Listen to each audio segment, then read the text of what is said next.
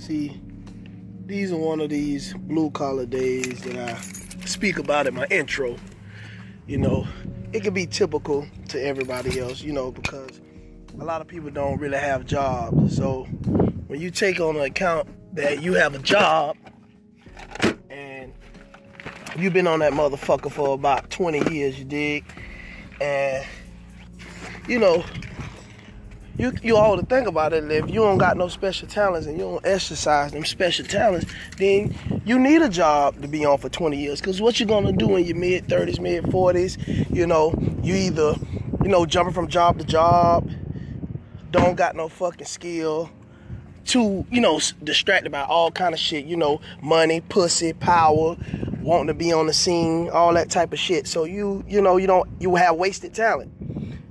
So you end up working somewhere for a while, and then that while turn into five, ten years, 15 years like that, you know?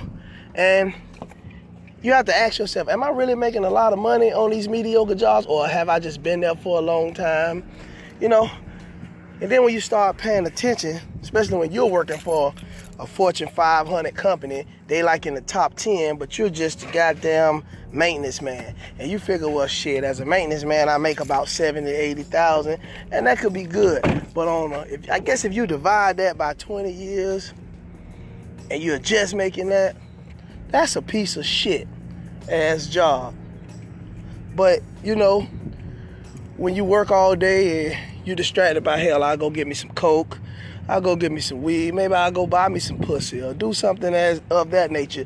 Then you know you kind of get docile and you kind of get novocaine to the shit that's going on in your life. And then you look up and you're like, oh shit, I've been on a job 30 years and I really can't retire because hell, I ain't really got nothing in my 401k worth a fuck before or after taxes. So you know, this is just one of those episode thoughts. Peace. I want to die.